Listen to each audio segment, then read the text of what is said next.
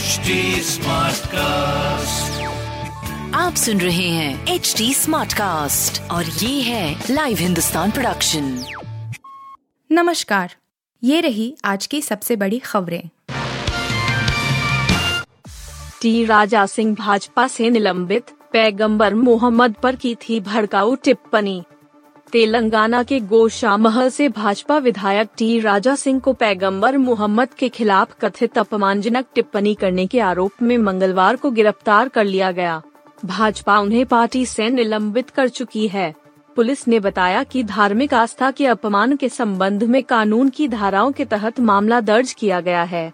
उनके खिलाफ बीती रात हैदराबाद में बड़ी संख्या में मुस्लिम युवा कमिश्नर ऑफ़िस के बाहर इकट्ठा हुए थे और सरतन से जुदा वाले नारे लगाए थे एक के बाद एक मुश्किल, मनीष सिसोदिया को अब अदालत ने हाजिर होने का दिया आदेश दिल्ली में कथित शराब घोटाले को लेकर सीबीआई की जाँच में घिरे उप मुख्यमंत्री मनीष सिसोदिया की मुश्किलें एक और मामले में बढ़ सकती हैं।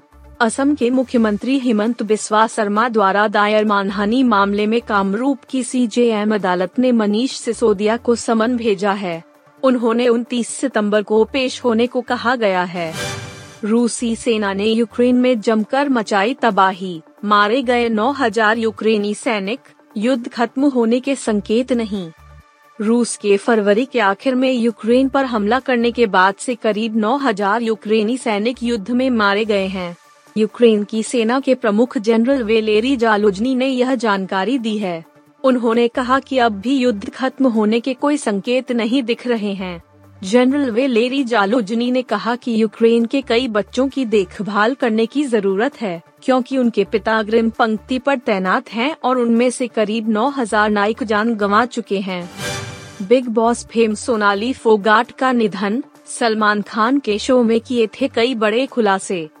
Reality TV show Bigg Boss का हिस्सा रही भाजपा नेता सोनाली फोगाट का दिल का दौरा पड़ने से निधन हो गया है वह अपने स्टाफ के साथ गोवा गई थीं जहाँ उन्हें बीती रात हार्ट अटैक आ गया Sonali Phogat reality TV show Bigg Boss का हिस्सा रही थीं। सलमान खान हॉस्टेड शो में सोनाली तमाम खुलासों के चलते चर्चा में रहीं। उनका लीगोनी के साथ रिश्ता उस वक्त काफ़ी चर्चा में रहा था। विराट कोहली, वीस बाबर आज़म, बहस में कूदे वसीम अकरम, बताया दोनों में कौन है आगे? विराट कोहली और बाबर आज़म दोनों को ही मौजूदा समय के बेस्ट बल्लेबाजों में गिना जाता है और ऐसे में दोनों के बीच तुलना होना तो लाजमी है। टीम इंडिया के पूर्व कप्तान विराट कोहली पिछले कुछ समय से खराब फॉर्म में चल रहे हैं और वहीं बाबर इन दिनों अपने करियर की बेस्ट फॉर्म में हैं। पाकिस्तान के पूर्व कप्तान और दुनिया के बेस्ट तेज गेंदबाजों में शुमार रहे वसीम अकरम ने इन दोनों की तुलना को लेकर अपनी राय रखी है। अकरम ने कहा यह होना स्वाभाविक है। बाबर एकदम कंसिस्टेंट बल्लेबाज रहे हैं क्योंकि उनकी टेक्निक एकदम सही है। वह युवा कप्तान हैं, वह मौजूदा समय के महान बल्लेबाजों में शामिल होने के एकदम सही ट्रैक पर हैं, लेकिन विराट कोहली उनसे बहुत आगे हैं। आप सुन रहे थे हिंदुस्तान का डेली न्यूज़ रैप, जो एच टी स्मार्ट कास्ट की एक बीटा संस्करण का हिस्सा है। आप हमें फेसबुक ट्विटर और इंस्टाग्राम पे एट एच टी या podcasts@hindustantimes.com पर ईमेल के द्वारा सुझाव दे सकते हैं।